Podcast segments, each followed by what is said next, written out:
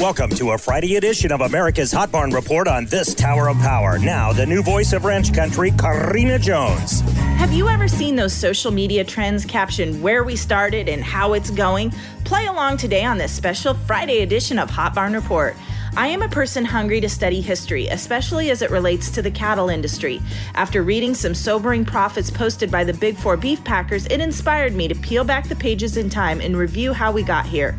The Packer Consent Decree and the Packers and Stockyards Act both trace back to the facts disclosed in the charges made in a report by the Federal Trade Commission on the meatpacking industry. This report was made to President Wilson on July 3, 1918, on the basis of a year's investigation by the FTC. It appears the report said that five great meatpacking companies of the country, Swift, Armour, Morris, Cudahy, and Wilson, have attained such a dominant position that they control at will the market in which they buy their supplies, the market in which they sell their products, and hold the fortunes of their competitors in their hands. The commission reached the conclusion that the dominant position of the Big Five Packers had not been attained by the result of superior efficiency, but was due to the advantage which is obtained through monopolistic control of the marketplaces and means of transportation and distribution. At the time of the report, the Big Five controlled 70% of the slaughter of all species.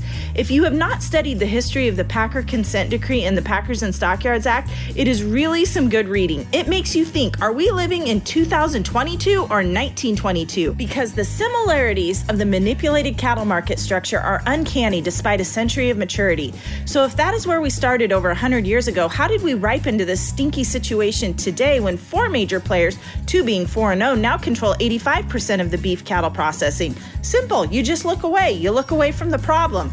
Weak regulation and enforcement has allowed this situation to continue to roll downhill like a snowball headed for you know where. Enforcement of these laws would change the complexion of the cattle industry, ignite fire for competition, and breathe life back into rural America. But all anyone ever wants to seem to talk about is compromising. So let's look at where we're headed. Politico just reported JBS had record net profits of $4.4 billion for the 12 month period ending March 31st, 2022. That is a 70% increase over the previous 12 months. Tyson had recorded a $4.1 billion net profit for the year ending March 31st, 2022, for a 91% increase over the previous 12 months. I think I've just proved that we have been being compromised by the Packers for well over 100 years. Who wants to stay that trend any longer? Not I. Come back on Monday to hear all the action at the hottest barns in the nation. Presho, Bassett, Lemmon, Platte, Stockman's, Crawford, Mobridge, North Platte, Creighton, and welcome aboard the Hot Barn train to Torrington Livestock. Have a great weekend from all of us at Your Ag Network.